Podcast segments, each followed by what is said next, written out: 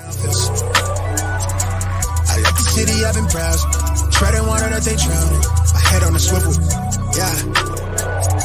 It's only really my surroundings.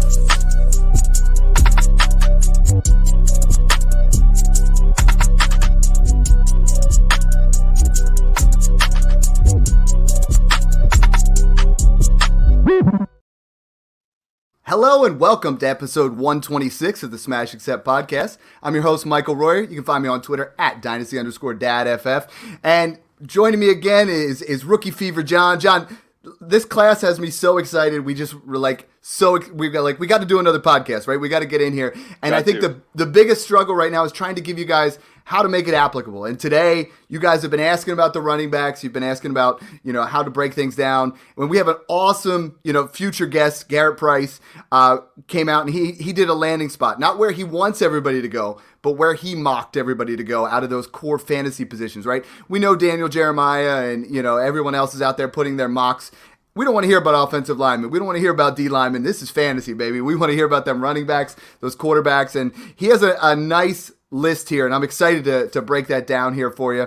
Um, and then once we go over them, I want to hear your biggest take of like who who's where they should be, who do you think falls, and as we go through the process, like this is an exercise, okay? Just for everybody that's going out there, like I, I put the, the my rankings between the 2022 and 2023 class based off this mock. So this is just something fluid, so you guys can start to see what are the good landing spots. Where do I want my rookie running backs to go, and and if they do, where are they going to be? So his first guy he has in there, 110, Bijan Robinson to the Eagles. Now this is a little bit earlier than than a lot of mock drafts have him, but John, Bijan Robinson to the Eagles is like, can Bijan Robinson hype get any higher? The answer is no, but if he goes to the Eagles, I mean, it is verified. This is kind of a, a race car. This is a putting a Ferrari into an offense that's already ready for it. You know, like I, I saw a lot of people on there were like, well, you know, player X, Y, and Z is going to eat into that. We just saw Miles Sanders ball out. You know, we saw Miles Sanders as an RB1. You insert Bijan Robinson into that situation, and man, that just further verifies that's our RB1 overall. Yeah, this is like putting nitros into the Ferrari at that point. It's really two things, right? If he gets that kind of draft capital, like top 10 overall, and he goes to the Eagles, it is just wheels up situation. It already kind of is, but it's already getting so pricey, like we've talked about. This this would actually be a scenario where his value would go up.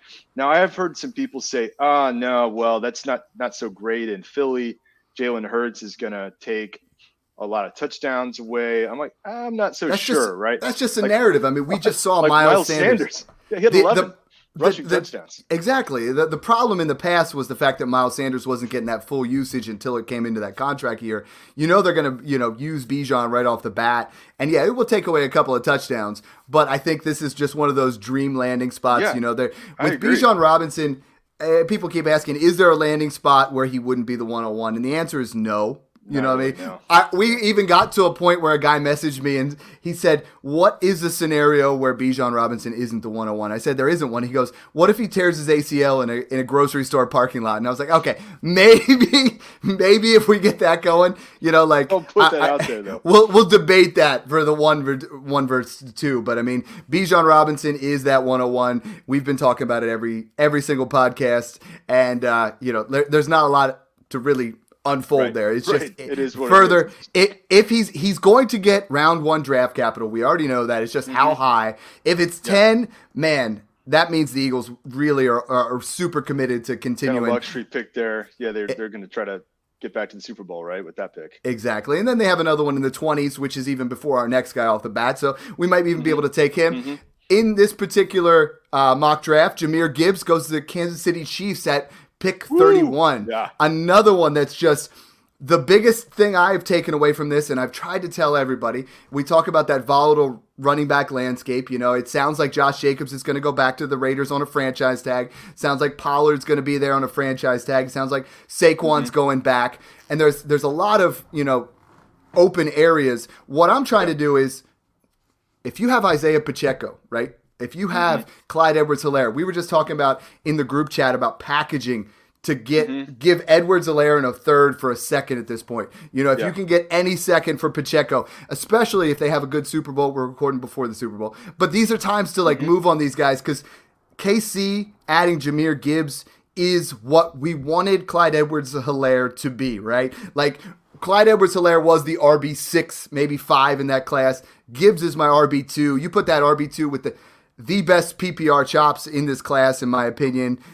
To the Chiefs, man, this especially in a team that doesn't have wide receivers, a team that's just you know, Kelce's getting a little bit older. Jahmyr Gibbs gets a little bit closer to Bijan Robinson here if he goes to K in people's minds. Yeah, I think I think you know we've been having this tier break after the top three, which we consistently have been Bijan, Young, and Stroud so far, and we talked about maybe JSN at four, in my just even as of today, I've been kind of playing around with putting Gibbs back into the, I, the four spot. That's crazy. I, I, you know, it's I have. Thing. Yeah, and, in this particular one, let's let's take because this is what's going to be the defender. Yeah, Those guys are in that same tier. Mm-hmm. Uh, Garrett Price has JSN going at 14 to the Patriots, so he becomes yeah. that wide receiver one for the Patriots, and you got Gibbs here to KC. Does that differentiate for you yet? It, it does. Like in this case, exactly like you just said, I would move Gibbs into the four spot here because getting late round one draft capital for a running back, first of all, is huge. And it puts him on a five year rookie contract.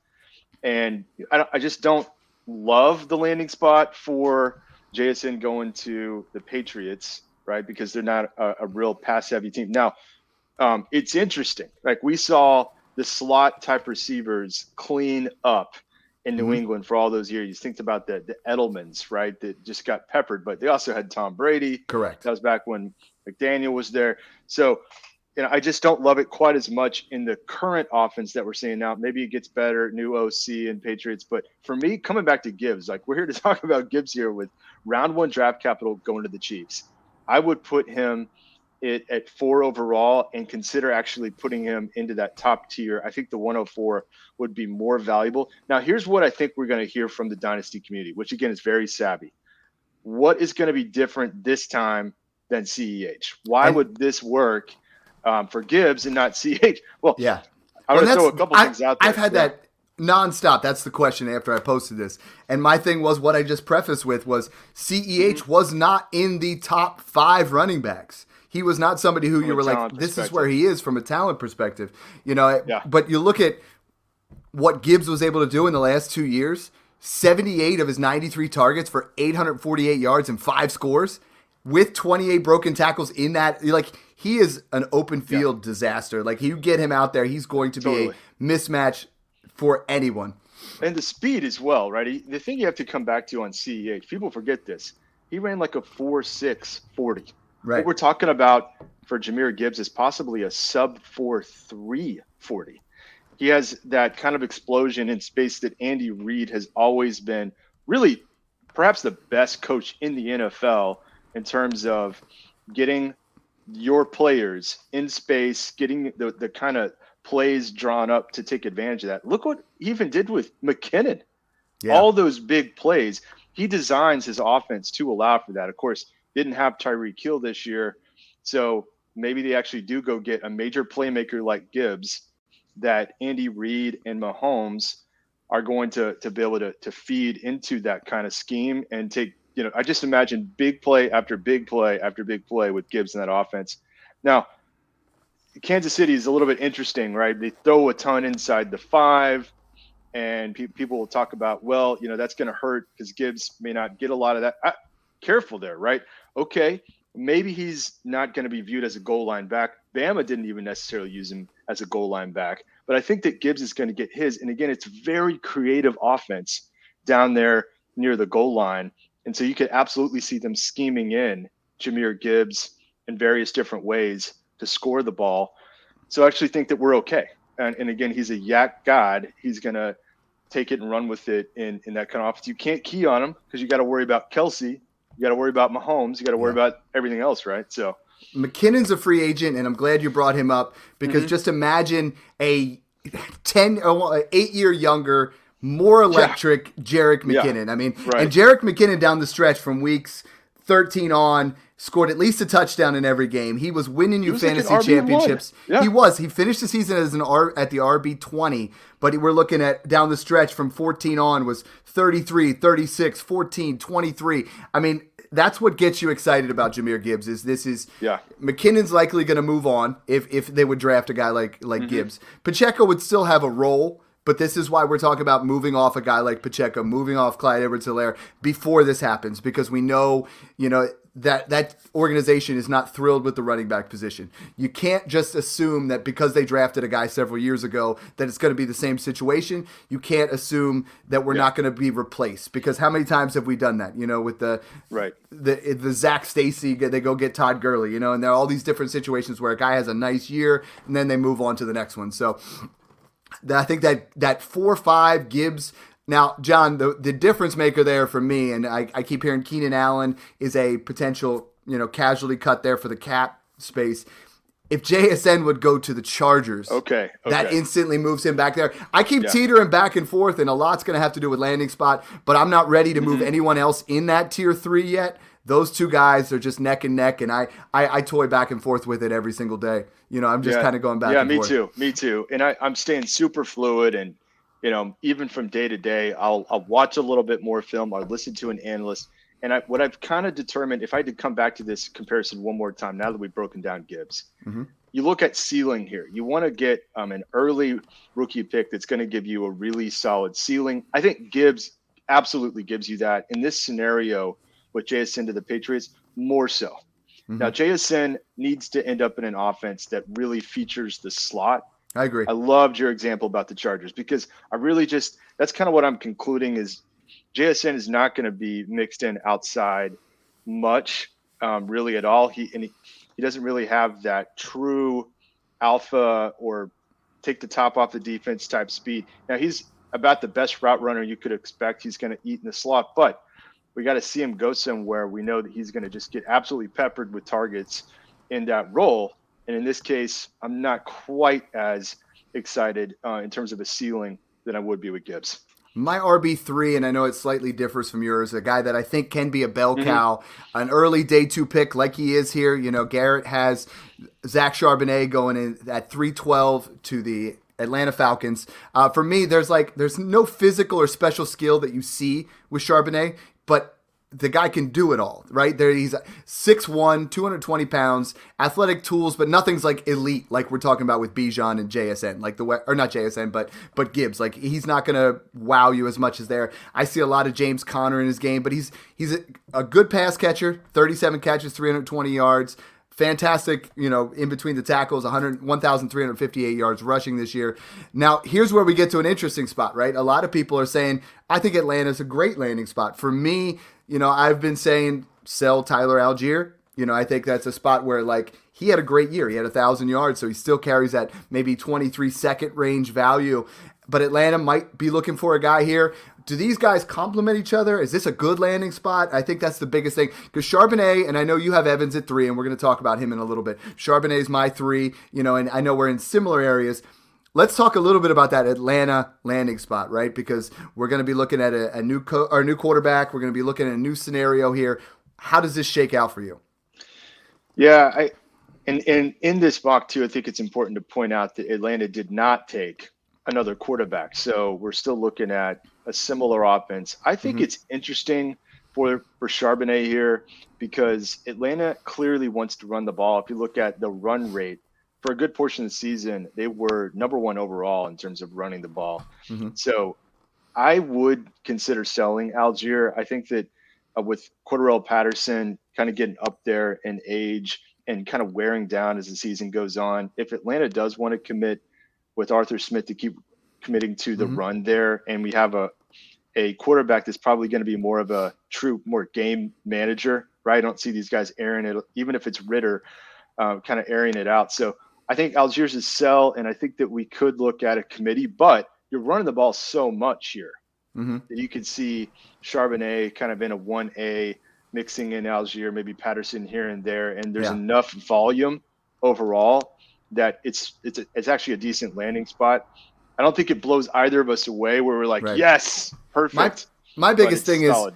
Aside from Robinson, you know, and I, I think Gibbs is even going to go in and he's going to be a one A to someone's B, one B. You know what I mean? I think Charbonnet. There, there's no one that's Yeah. going to go in there and just blow. Like Charbonnet is good, sure. Mm-hmm. but there are very few situations, aside from maybe Carolina or some areas, where he doesn't go in and dominate touches. I think you know he starts out at least as that one A, one B would kind of take over, you know, a little bit more as the season goes on, and Mm-hmm. I think that's what you have to understand about Allgeier, what you have to understand about Pacheco is if those deals, if if these guys do, and even in, um, you know, we're going to talk about Buffalo a little bit. Same with James Cook. You know, we're going to have. Yeah. There's definitely going to be some competition coming in. The next one really kind of shocked me, and I, and I liked it. Um, is is we have Roschon Johnson going to the Chargers. I think the Chargers are like a sneaky play. I mean, like we wanted Spiller to be that guy. The the amount of touches for Spiller this year just was was upsetting, right? Like there Didn't were out at all. we, we were trying to get so many other guys in there on the floor. I think if not for Bijan John, Bijan Robinson, Johnson would be a little bit more of a household name. I mean, he's a power back. Yep. He could be a number one in a lot of different situations. Six foot two guy. You know, he has Yeah, a knack for ta- What's that? Yeah, he's got the size. The guy is he's Yeah. ripped actually.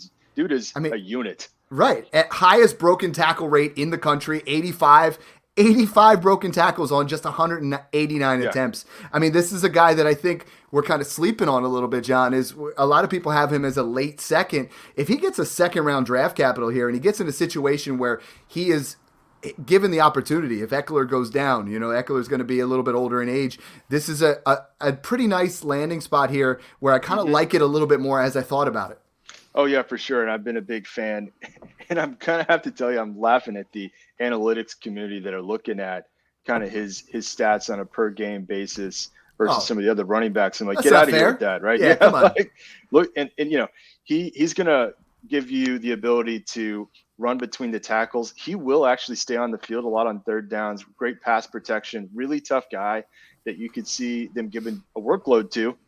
And frankly, I think that the Chargers could use someone like that. They they were starting to struggle a bit because they weren't really able to establish the run. Now I know mm-hmm. what they've done with Ekeler, but we all know as well that most of Ekeler's production does come via the passing game and just continuing to feed him. I mean, he had so many targets and receptions. He's like a mm-hmm. you know a hundred receptions a year type guy to, to land a you know top five type deal. But you're going to a really great offense. You get second round draft capital. I already have Roschon Johnson in my late second. I have been kind of creeping him up. He Yeah. was very impressive Right. at the Senior Bowl. He did end up breaking his hand. I heard that they actually had to tell him, "Listen, Roshan, sorry, but we're not going to let you keep practicing at the Senior Bowl." Like the guy wanted to keep playing with a broken hand just to Right. show out. Like so, guy is tough, and he's gonna he's gonna be a guy creeping up boards if he does land draft capital like this on a high powered offense. I You got gotta- him at 210. like yeah, I got him at two ten Okay. right now, and I'm kind of Okay. excited. Yeah, that's with, about right. seeing here, like right, we start to check the boxes. We watch the film. We start Mm-hmm. to you know look at some of the things. Soon we're gonna have the combine, so we can start checking those off. And this is a nice exercise because Garrett's given us a heads up on. Another thing is is draft capital, and if he would go in the second round, you you can't deny that. I mean, that's something where he is someone that's going they're they're fully committed to, and I would be excited to kind of add him. The next guy just Twitter's going to be just amped about. But at at 2.30, we're looking at the Bills taking Tank Bigsby. And I think Tank Bigsby going to the Bills is going to catapult him up draft boards. It's going to move him up into that, you know, p- some people are going to try to move him up into that same area as as Gibbs and, and JSN, but I mean, he's got that LeSean McCoy esque lateral burst. I mean, I love watching him play. Uh, For th- he was behind the worst, like the third lowest graded Yeah, run blocking offense. Yeah, it was so bad, Uh-huh. but he still earned you know ninety point four rushing grades. That was one of the highest there. Sixty broken tackles. You know, ten scores behind a brutal offensive line, and I think. Buffalo is in a weird situation, John, where Josh Mm-hmm. Allen, I believe, has really covered up a lot of the warts of that offense. Yeah, no You know, question. like Singletary, we talked about him, you know, on our running back show a couple of weeks ago. And I think Tank Bigsby would give them that. I don't think James Cook gets completely removed. He's still that third down, change of pace back. But I think Bigsby jumps in that day one, day or RB situation where he is that first and second down type guy. And I think that would move him way up draft boards. Like whoever goes to Buffalo, people are going to get excited about. Yeah, I, I think you're right, and and you know I think that this is a situation with with the the landing spot where people might actually end up overreacting to it. And I saw agreed a few people kind of jump in the thread and kind of like, hey, be careful with how much you would bring up Tank Bigsby. But I, have already got Tank Bigsby kind of in a similar tier as Charbonnet, mm-hmm. um, as a, well, we didn't see Kendre Miller here, but um, with, with Kendre Miller and with Sean Tucker. And so I kind of have them similar you know, I have them at the bottom of that tier, but the talent is absolutely there with Tank Bigsby. I think that, you know, would Buffalo really commit to running the ball a bit more? I think that they probably need to. I mean, we saw mm-hmm. what happened with Josh Allen with the elbow injury, and that kind of ended up hampering that offense down the stretch. They need to keep Josh Allen healthy. They need somebody that can count on. And, and frankly, they really do need another weapon in that offense um, to, to keep it balanced. So, Tank Bigsby would probably, I would guess, be the 1A. I would be a little concerned, number one, with James Cook still being there and getting a lot of the passing down work, which could mm-hmm. lower the ceiling of Tank Bigsby, and just how much the Bills really run the ball in at the goal line in, in the red zone. I think Singletary had five five rushing touchdowns, not super exciting. But so I think in, in general, I love Tank Bigsby and Buffalo, very excited about it, but I'm just kind of talking to myself through this process, like try not to overreact too much here. Yeah. But I think he's gonna he would end up consistently going in the first round of rookie drafts in that situation with that draft capital. Yeah, and, and the the nice part is, and we did that podcast a couple weeks ago in these 23 seconds, and I think they just keep getting better and better, right? Because some of these running backs are going to move up based yeah. on their landing spot. They're going to move some of those A's. I had Tank Bigsby, I believe, at 204. We were in that area. You know, if he goes to Buffalo, I feel like he firmly moves up into that 112, 110 to 112 yeah, area based on your. Right. And mm-hmm. we always say base draft based off of talent, not need. But that's going to give you an area where Maybe Boutte falls into the second round. We're already starting to see Josh Downs fall into that early second round. And that, that early second, that 201 to 205 is getting juicier money. by the day. That like is that is, I'm right I'm doing this thing right now where I'm trying to I, we talked about it where I'm trying to package veterans like a Clyde Edwards-Helaire. If I take like 210 and Clyde Edwards-Helaire and try to move up to 204, I know that seems like nothing, but that that 201 to 205 range is just juicy. Like I'm I'm excited yeah. to be in that range with all my picks. And uh, you know, it this year and we talked about it, you know, the best way to do your your punts, to do your your rebuilds is to get that 101 and this year you're getting that 201 which is like an extra first round pick like it is it is right. that good so that that's something we've been really advocating and and another guy's going to go in that area he went in the third round in in the, this particular mock and this is and then I want to talk about the tier here because we kind of have these guys in a similar area. Is Zach Evans to the Bears? Now I kind of like the. Bears landing spot for a couple different reasons. Mm-hmm. Um, you know, I know everybody's out there saying go buy Khalil Herbert, and I I loved Khalil Herbert, but I think we're in a situation where they're gonna they got so much money they're they're either going to bring someone in on a contract, one of these you know high profile running backs, or they're going to draft someone like Zach Evans, and I think Zach Evans is a much better running back than Khalil Herbert. Zach Evans would come in and be that that you know primary ball carrier there for an offense that Montgomery's stats fell as Fields started to progress. So there is a little bit of worry there. Whoever goes to Chicago, just like you said with Philadelphia, they're going to lose yeah. some rushing touchdowns. They're going to lose some areas in there. But I think Zach Evans, this would at least give him an opportunity to start and I think really shine in the NFL because he's someone that I have in this this same tier here of after this draft. And I want you to first we'll, we'll talk a little bit about Evans, but in this tier right now, you know, mm-hmm. I think we would be moving Evans Bigsby, Charbonnet, all would move into that tier three, and, and really, it would be a good debate. Yeah, I, I, I, in this scenario with Garrett Price's mock, I am so high on Zach Evans. I would very much consider keeping him as my RB three overall. Yeah. And I do kind of like that's what I did landing spot in Chicago. I mean, if you just kind of break this down, I, I think that the fear of Justin Fields taking away in his zone rushing hurt, you know, is is real and it would hurt to some degree. But here's the thing: you got defenses are going to be constantly keying in on Justin Field and trying to contain him. Mm-hmm. That, that takes the attention off the running back. David Montgomery actually had 10 touchdowns overall. Yep. Five on the ground, five receiving. Khalil Herbert had another four rushing touchdowns.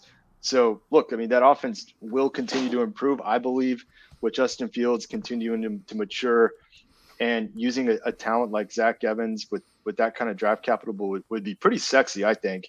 So, uh, I wouldn't I wouldn't overreact too much there. And again, like just from a yardage perspective, Montgomery had over 1,100 yards this past season. So there's there's plenty to be had in that offense. And again, you can't just key in and stack the box on the running back when you got Justin Fields as a quarterback. So it, it kind of balances things out a bit there. Talent wise, Evans, Bigby, Bigsby, or Charbonnet? I have Evans talent wise as a step above those guys right now. And, and again, why I, I, I really think that he has the the most well-rounded skill set his mm-hmm. ability mm-hmm. to run inside he does have the size he can absolutely mix it in in space he can receive the ball He's, he was the most efficient running back in the entire class mm-hmm. every touch that he did get was really impressive. I had knocked him for the longest time on his his you know getting losing work to judkins there at Ole Miss. And and I kind of get that, but when you when you watch him on film and you actually look at what he did with the touches he had, very very impressive guy. And he's been doing it since high school when he was one of the top rated number five recruits um, coming out of high school, basically right up there with Bijan in that recruiting class. And so people are like, ah, small sample size, we just haven't seen it long enough. I disagree. He's been doing it for a long time now and we've seen enough to me from a talent perspective to put him just a just a notch above those other two. Yeah, and you, I mean, I, I have him and him and Charbonnet both above Bigsby. Charbonnet yeah, is, is that yeah. great contact balance. Four point one five yards after contact this year. Like that's insane. He looked yeah. he looked great. Now he here's the, here's the tricky part, John. Is now let's talk about the landing spots. Chicago, mm-hmm. Buffalo, Atlanta.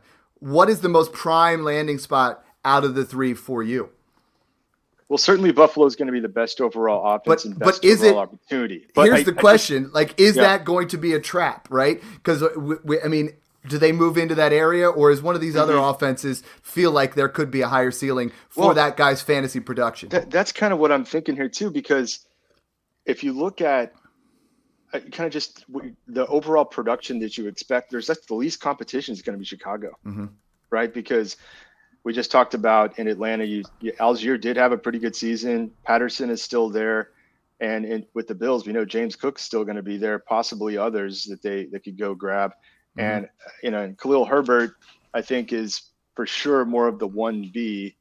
And when you bring in a talent like Evans, that landing spot from a floor and overall volume production mm-hmm. perspective, I think it's really just about as solid as the other two. But these are the kinds of things that are it's important to start talking about this stuff now. Like I'd love to hear from the community what you all think about this so I can kind of process these landing spots a bit more too. But again, my off-season process is really to get these guys in tiers from a talent perspective and then you're moving them around within those tiers based on draft capital and, and landing spots. So there wasn't a huge amount of movement for me because I already had Zach Evans a little higher, there wasn't a, another landing spot for me in this particular scenario with Garrett Price's mock that caused me to change that versus what I had it pre landing spot based on talent, if that makes sense. So those other scenarios, yeah. those other scenarios are coming up now in the third round. okay, Sean, here we go. Sean yeah. Tucker to the Bengals. Mm-hmm. Tyjae Spears to the Dolphins. That is my number one Woo! landing spot. And then even uh, H when then we have De'Von Achane going to Arizona. So mm-hmm. let, us start to unpack this a little bit. I mean, you know, Tucker lands in a, in a fantastic offense that who knows what the situation is with Mixon now. I like that a lot. I might be even willing to to bump him up into that you know the tier above. Tyjae Spears after an amazing season goes out flashes at the Senior Bowl. And can you imagine his speed? Mixed with McDaniel's play calling, like that's one that just makes me drool. Where he's going to be jumping way up, and then you know I I've been lower than consensus on Achane just because of the size. But if you look at, we'd be looking at a guy that the draft capital, if he goes in that third round, the tape is unbelievable. Like I watch him and the way he cuts and his speed, like this guy is unbelievable, but 185 pounds just scares the crap out of me. So in that situation, maybe he goes there and he's the third down change of pace guy to James Conner. Spears is a guy that's still going to work in, but Miami has some older running backs. So I mean, that's a, another exciting one. Let's let's unpack this just a little bit because I know we want to move into comparing him into the 22s and 23s.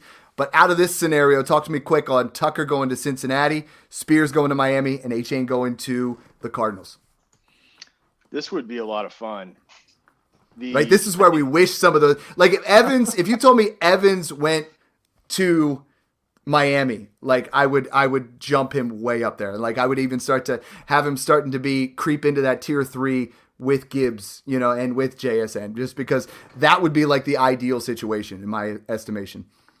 Yeah, I I, I agree. I think Miami, you could make the argument in the Mike McDaniel offense there in Miami that is predicated on speed and using the running backs in, in, in the way that they have would be a, a really fun scenario.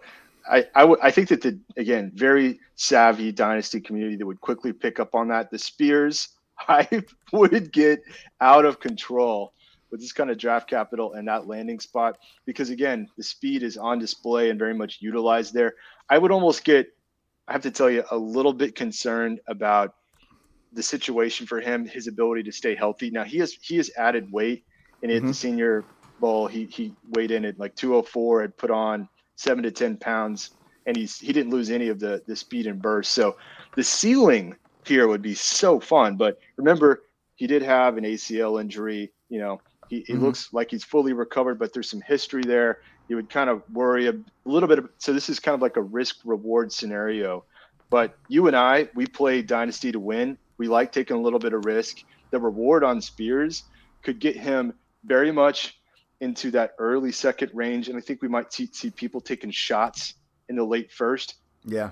But I, just the overall profile, I might hesitate. yeah, I'm not there, doing but, it. You know, I'm not quite there like that kind of hype.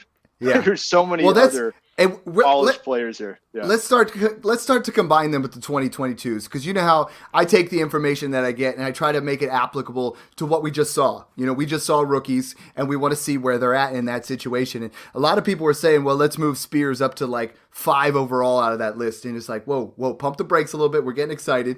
You know, so let's talk a little bit about tier one for me. We don't need to get into a lot. It's Bijan and Breece. You know, and I, a lot of people I'm like are getting I can't hear a lot of people in the community be like, ah, I'm not sure about, you know, what should we should do with Breece Hall. I mean, listen, 5.8 yards per carry, 80 carries for 463 yards. His 5.8 was almost a full yard above anyone else in this rookie class. He's got 19 catches, 11.5 yards per reception. I saw what I needed to from Breece Hall to have him be my RB2 overall. I'm not debating that anymore. I feel like these two guys with their age, with their upside, have, have separated themselves. But let's start talking about the next tier down, right? The next tier down, Walker. I, I sometimes I put him up into tier one, sometimes I don't quite, you know, but then I have him and Gibbs in that tier two. So if you're out there right now and someone comes yeah. to you, John, and they're like, you know, I want to get Gibbs at 104, how much more, you know, how close do you have Walker and Gibbs? I have them very similarly. The thing I would tell you is Walker is going to be a, a safer floor mm-hmm. scenario. He's going to have more overall production, and and look, I mean, in his rookie year, they fed him once uh, he, he was established there as the the guy. Um, he he was he was getting such consistent production that it's it's understandable to put him in that same tier as Gibbs. But Gibbs, we just talked about it. He's the ceiling play, and in the Chiefs' offense, I think you would consider him in that same tier. He's going to have more big plays. He'll be more active in the receiving game than Walker would be. But I really like them both. These are these are going to be two very fun rookies that are going to change the landscape in in the NFL. They're just very different type players in yeah. how they get their production. I think Walker's special. I mean, like he, from what I was watching, and like yeah. the more, even just after talking about it, I feel like if because we look at it, and you got to look at so many different things right now. You're looking at where Walker's draft value is, and he's going that late second, but the 104 is going somewhere mid third, you know, or, or even later sometimes. I think I think Walker just there's the excitement of that rookie pick, but I think Walker is like you said that safer floor. He co-led and evaded tackles with 68 this year. Just showcased rare speed, patience, elusiveness. Like I, I, I'm, I'm trying to buy him. It's, it's too late in those situations, so we want to assess who the next guys are. The next tier below that, and this is where it gets a little bit fun. We already discussed it a little bit, but out of the two classes, my RB five would be Evans. My RB six would be Bigsby, and my RB seven would be Charbonnet. And I think what I keep telling like everybody it. is tiers above rankings. We're in a very early stage Yeah. of this, and I, I had someone just flip out on me because I had Bigsby above Charbonnet, and I'm like, it's because of the landing spot. If you look at all my previous mm-hmm. work, I think the talent's a little bit different. But this is a, a fun area here where. Can you see any of these guys jumping up into that same area as Gibbs? We talked about it a little bit. Like, I think the value of all of these guys Evans right now is what going in that 107 to 110 range. Bigsby before the Buffalo landing spot, we're talking early second. Charbonnet was a late first. Don't overreact to these landing spots, but don't underreact. Yeah, all such good advice. want to reinforce this. That is absolutely our process is you're putting them in tiers right now. You're taking in information. You're staying very fluid. There's a reason why I kind of keep tweaking because like I hadn't seen that or I hadn't heard that and I overlook that. And you kind of stay humble and keep taking inputs here. Now, for me, the guy That's why that we could- do this in February, right? I saw Oh, I saw right one now. analyst Yeah. said, "I can't believe some jokers out there in the community are starting to talk rookies already." I'm like, "Starting to, dude? We've been doing this since since January 1st, and we're putting the you party, pal. we are putting you in a position where you, like John said, you can add a little bit, right? Like you don't want to show up to the test on te- you know without any kind of studying. You don't want to just show up on draft day without these all these different things. And we're gonna we're gonna look at the combine. We're gonna look at what we're doing now with all these different processes. Then the NFL draft is gonna come, and we're gonna have you in position where you are gonna be able to make the most educated decision. And I think that's what this all these different exercises we're running through is to make you see the landing spots, make you see the draft capital, all these things that matter. So, yeah, I didn't mean to cut you off with that. I just like I read that the other day and I got so floored because he's like, guys, just show up, you know, late May and we'll figure this thing out. And I'm like, man, No, we should be talking That's about too right casual. now what these landing spots and what this draft capital will do to influence our final tiers and eventually rankings, right? We have to input the combine next, Mm-hmm. right? And even before we get to the draft, things will stay fluid. I think to come back to your question, the guy that I still think could potentially end up in that top tier for me still is Zach Evans. Mhm. But right now, based on everything that I'm taking in and hearing, the draft capital may or may not be there. But if he gets round two draft capital, that probably would be enough for me to consider him there. But I got to see the landing spot as well. There's a lot that we'd have to consider. How well Mhm. does he do at the combine? I think he's got the most overall potential out of this. Uh, but I, I don't. Again, I think we keep coming back to there's there's got to be some really compelling draft capital and landing spots for me to change up my rankings and tiers dramatically. Right. Yeah. That's the thing we're trying to say here is we're going through all this see so that we, we- don't. You know, as Yeah. long as we see a second or third round draft capital, right? Because historically speaking, That's right. Fourth That's right. rounders can hit. We've had Aaron Jones, we've had guys like that, we've had guys that have hit, but like fourth rounders historically, you know, it's that second and third rounder where most of your your pure bred running backs, those guys, and yeah, you're gonna have contributors that show up in the fourth round, even contributors that show up in the fifth round. But right now, we're talking about running backs where Charbonnet looks like he's consistently getting mocked in that second round, and Bigsby and Evans in that some mocks are second, some mocks are third. I seen Evans have the biggest swing out of the three. It almost seems like Charbonnet is kind of. It seems like he, almost every draft he's going there. Occasionally, a guy will have Evans up above. Occasionally, they'll have Evans way below. So he's that that that dark horse there, where he's going to be one way or another and really change Yeah. the way things look. And here's another thing we should talk about for a minute. You know, coming back to those guys that you rattled off um, before we kind of broke it down there was, you know, for one example was Sean Tucker to Cincinnati. Mhm. And we also talked about someone going to the Chargers. And what I think will happen here is the dynasty community will overreact to them being behind an already established starter Right. like a Joe Mixon. Those are opportunities that you can take advantage of, right? Because we have an aging running back in Joe Mixon with the, Mhm. with a potential step function increase in his contract. right. In I think anyone in that offense. 20 that 2017 class, the Cook, the Kamara, anybody there Yeah, who fill in the mental, blank, right? mentally Yeah. were like those guys are studs. I don't want a guy behind him, but you know, you, I you think go- it's a huge discount. Exactly. I, I I mean, I, like would it. love Sean Tucker in that scenario, and I don't know if that surprises you all, but that's why we do these pots. I would Mhm. love that situation because I think it would be pretty clear that they would move on from Mixon. You have perhaps a top five offense with respect to just putting up fantasy points. Mixon, even in a kind of poor efficiency year, still dropped crazy production Mhm. in that offense throughout the year. Lots of touchdowns, worked him into the passing game. So Well, and he um, started to. yeah. I mean, if you look at it fantasy wise, and you just look at the numbers, you're like, okay. But then you look, and he had that 50 plus point game there where he blew up, and the the production on Mixon and the production on Dalvin Cook did start to drop a little bit. You know, and those were guys where we get someone in there, you get somebody in behind, you know, even James Conner, like we're talking about with Achane. You you want to look at those kind of things. Two guys that were Yeah. saved by Garrett's mock and I I got Mm-hmm. a lot of criticism about where I had them. It was my out of the two classes, my RB eight Rachaad White and my RB nine Dameon Pierce. So what you have to look at is a couple of things. One, the Bucks have already said that they're they're toying with the idea of rebuilding. Right, we're like, let's see what happens. And Rachaad White has the PPR chops. You know, fifty of 58, 50 catches on fifty eight targets he showed that he could be, you know, one of those. I mean, the fact that he wasn't even starting in the beginning and then just got a couple Yeah. different opportunities. Mm-hmm. This is a guy that's screaming RB1 if Leonard Fournette leaves. And I'm, I'm going out there and I'm making offers right now because you can have him for a 23 second, you know, and I think.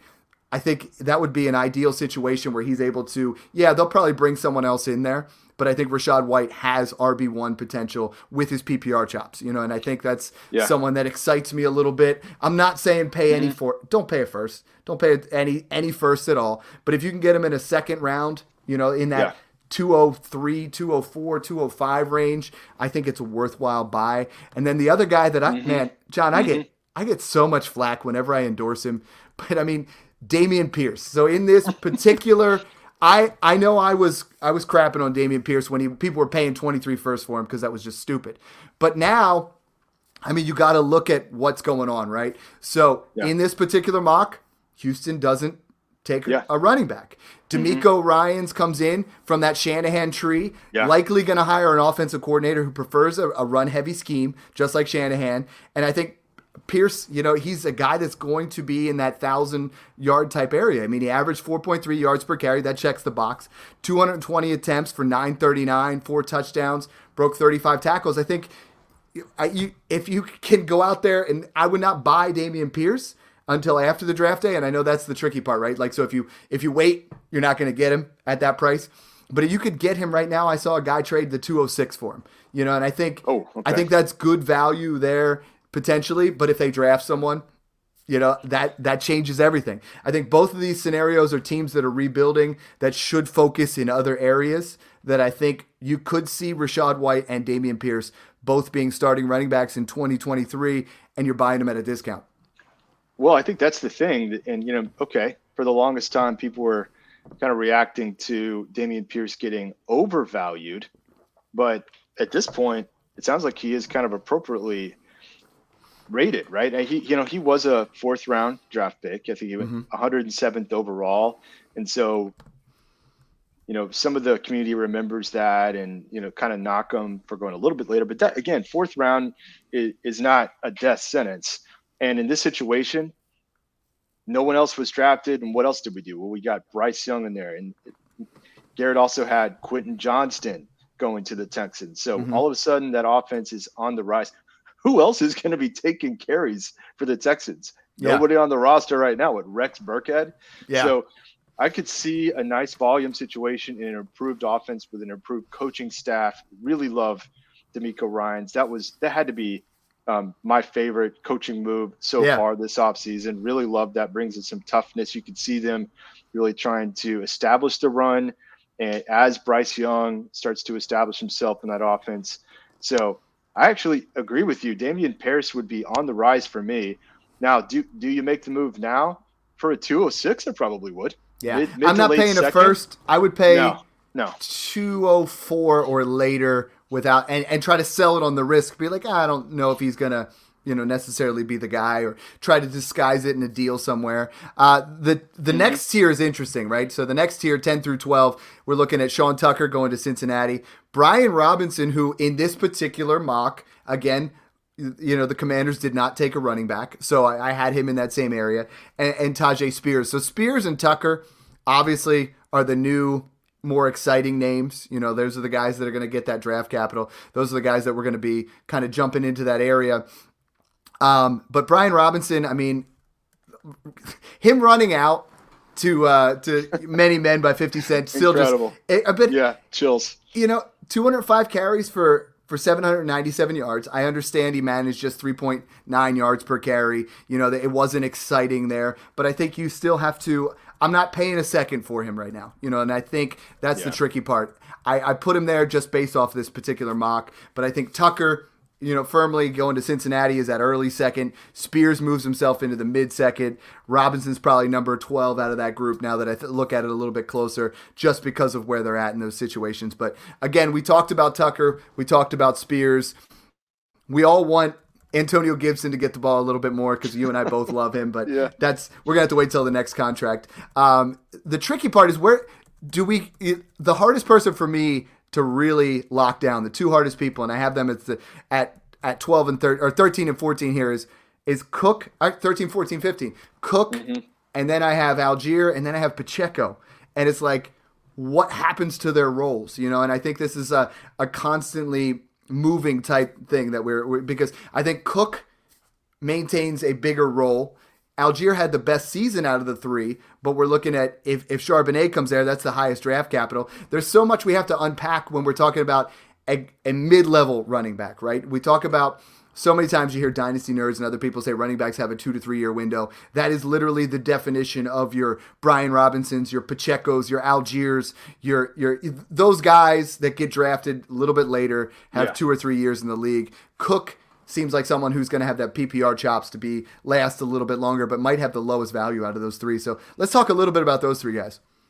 Well, again, I think your point is dead on that a team is definitely going to look at the investment that they made. That's one of the reasons that draft capital matters so much because just like anybody that invests in something, you want to get the ROI out of that. If you didn't really invest as much, they didn't have the you know the price tag for the organization they're less likely to you know there's some there's some offenses that are different guys that really truly don't care about draft capital.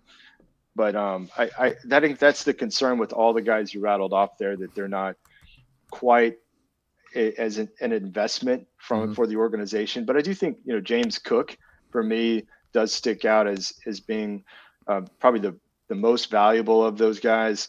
And yeah he could get drafted over but he has enough talent and he showcased it. He was taking more and more touches away from Singletary down the stretch. He's still in a really strong yeah. offense. There's risk with all these guys though, because of what we've been talking about for the past few pods, because of this free agent and rookie running back class. So I don't think we're advocating going out to really go after any of these guys, but like everything else, at the right value, it might be worth considering. I think James Cook is the only one that I would actively buy out of the three. I think so too. Um, I think talking because myself into that. If you yeah. look at things, I mean, 507 yards, two touchdowns, 5.7 yards per carry was surprising when I started to look at things. You know, 11 15 plus yard runs was second among all rookies, 21 receptions. And I, I, think we started to see maybe maybe there's a scenario, John, where James Cook becomes Devin Singletary and then they take, you know, they they take a guy like uh, Roschon Johnson, or they, you know, they take another mm-hmm. bigger, bigger running back somewhere. You know, this yeah. is something that we're going to have to look at throughout, see what Buffalo really thinks they have in James Cook. They'll have because if they take a guy in the second, that really tells me what they think of James Cook. If they take a guy in a third, we'll see if it's in one A, one B. If they wait till the fourth, then then James Cook goes from a guy that's like, okay, an afterthought to he puts himself in a, into a situation where he's going to increase in value. Allgeier yeah. is is different to me. I mean, I thought he played fantastic. I, I really did. Like it was a surprise for me that he was mm-hmm. up over a thousand yards, zero fumbles, sixteen receptions. You know, and he just kind of slowly, steadily did his did his thing. I think he takes him and Pacheco based off their skill set, takes the biggest knock if someone goes there. And again, it's it's all about draft capital. If Allgeier's there and they take Achane or they take one of these running backs or maybe even Spears goes to the Falcons, okay, Allgeier's still going to maintain maybe some of that early down work. But if they draft a guy in the second, the third round, he really drops yeah. off quite a bit, well, you know, well, and I think right. Right. And one of the reasons we were so surprised by Allgeier's performance is because he went in the fifth round of the NFL draft. And that's where yeah, just the numbers tell you you're not going to see as much success there again, not as much of an investment in him. So if the Falcons and Arthur Smith want to get another playmaker in there and, and we see an early pick like we did in this case, there's more risk for Allgeier because of his later draft mm-hmm. is what we're saying. And I think what I do with these guys, and what I do with Allgeier, what I do with Pacheco, Clyde Edwards Helaire, maybe even Khalil Herbert, these guys that are in a situation where they could lose value, right? We always talk about trying to insulate that value, trying to take away a, an opportunity to make that worth more. So if I could trade Allgeier and a 24 second for a 24 first for a non-savvy, you know, owner who might be a know your league, maybe a Falcons fan, maybe a guy who really was big on what he did and you played in a redraft league with him or try to move some things around, maybe put Pacheco into third to move yourself up to 203, 204 take these guys, treat them as capital. Because if I have to start Isaiah Pacheco or Allgeier, you know, I, am in it, or Brian Robinson next year, I'm not in a position to win. Like that's just how I look at it. Those type of players are yeah, guys that I don't own very often. I draft them in the third round, the fourth round, the fifth round. You know, I draft them in my rookie picks as as those guys that I'm just taking a, a shot mm-hmm. on. And guess mm-hmm. what? Most times they don't continuously pan out. You know, the the amount of times that we get that guy who was taken in the fifth round and then they produce two, three, four years in a row, it, it's it's it's a handful of guys. You know, it's next to nothing. So if you can play the odds and start moving yourself up, maybe get yourself from 212 to 206. Maybe Allgeier's helped you win a championship, but you can package and, and move around and get yourself up, move up in the draft, get yourself in to get some of these guys. Because John and I have really been advocating for this second round, John. I mean, like, big time. This is where things go. Who's the biggest riser based off of this particular thing? I don't want to yeah. say Kendre Miller's the biggest loser out of this group. I, you and I love him. Garrett yeah. didn't have him drafted in the first three Garrett rounds. About that one. I know. I wanted to text him right away and be Let's like, "What, what happened there?" Talk through. Yeah. Oh yeah, for sure. Uh, but who's the biggest riser out of this group for you? And then who would be the biggest dropper or faller yeah. out of just this exercise? Yeah, I mean specifically with the running backs, I think that it's Tyjae Spears because yeah. he gets third round draft capital and he goes to Miami. And for all the reasons we said earlier, the hype would be out of control. Now, I think we we said, hey, let's take a measured approach to this, but I think he would be the biggest riser for me and probably an even bigger riser in the overall community. And I think that Jahmyr Gibbs too jumps a, potentially a tier. Mm-hmm. Tank Bigsby going to Buffalo, I think, huge would really help himself a lot there. And then Roschon Johnson, and yeah. I don't think that he would be available any longer in this scenario. Certainly not in the third, maybe not in the late second. He's going to be creeping more into the mid second range if you go early second round to the Chargers. So I think those are the biggest risers. The fallers for sure. We didn't see Kendre Miller go, uh, which is a bit of a surprise for me. Uh, you know, Achane has been kind of rumored to be going early day two, and he he kind of went more in the third which is kind of what I would expect. And mm-hmm. uh, I, you know, I think you and I have had some concerns on his size, so this would maybe potentially hurt him. But um, yeah, those are some some of the guys that I would have to knock a bit on on my my board in this particular mock. My biggest riser would be Bijan. No, you can't can't go up anymore. You know, like everyone's like, "Hey, is there a situation where he moves up for you?" I have heard people taking him as early as 108 and there are eight stud quarterbacks where that would just scare me. Like you can't go and take Bijan up above, you know, Fields or, or some of these yeah. other guys or, or you know Be Joe Burrow. Like you're gonna burn yourself, you know. And I, I but for me, the, my biggest takeaway out of this thing is I'm starting to put things together is that I, am starting to like Kenneth Walker more and ready to put him into that tier one. I'm starting to go make some offers for Pearson White, not overpaying, but if I can go and I, am a win now team and I can add okay. one of those guys instead of, mm-hmm. you know, an uncertain pick at 205, 206, 207. I, I'm just I'm just kicking the tires, you know, like this is a part of that process. And for me, I mean, obviously you covered the rookies real well. I'm trying to sell Robinson. I'm trying to sell Pacheco. I'm trying to sell Allgeiers. I'm, I'm really, I like the players. I don't love the players. I think we get off the profiles and we start to sell them. Biggest rookie riser though, you know, like I gotta love as as a Bills and an Eagles guy, Bijan coming to to either of them or even Bigsby. I mean, like these It'd running backs. Yeah. And I, John, we keep talking about this every show, and we got it like a couple more minutes here. Everyone keeps saying this class, like they went from it being fantastic to they're okay. They're mediocre now. And people are starting to talk about 24 ones already, like they're giving up on this class. And I know Dynasty's cyclical. We talk about it all the time, but like, stop. Just stop. Let's just appreciate that this class, one through five, is ridiculous.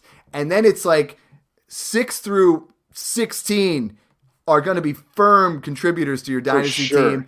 Yeah. And the 24 class is exciting, you know, and we know, you know, the 101 next year might be worth more than the 101 this year or pretty similar, but it's like let's not let's not push out. I have so many guys saying, "Hey, I got the 107 and I don't like anything in there." And I'm hearing something. Someone wrote something negative on Jordan Addison. Someone wrote something negative on Quentin Johnston.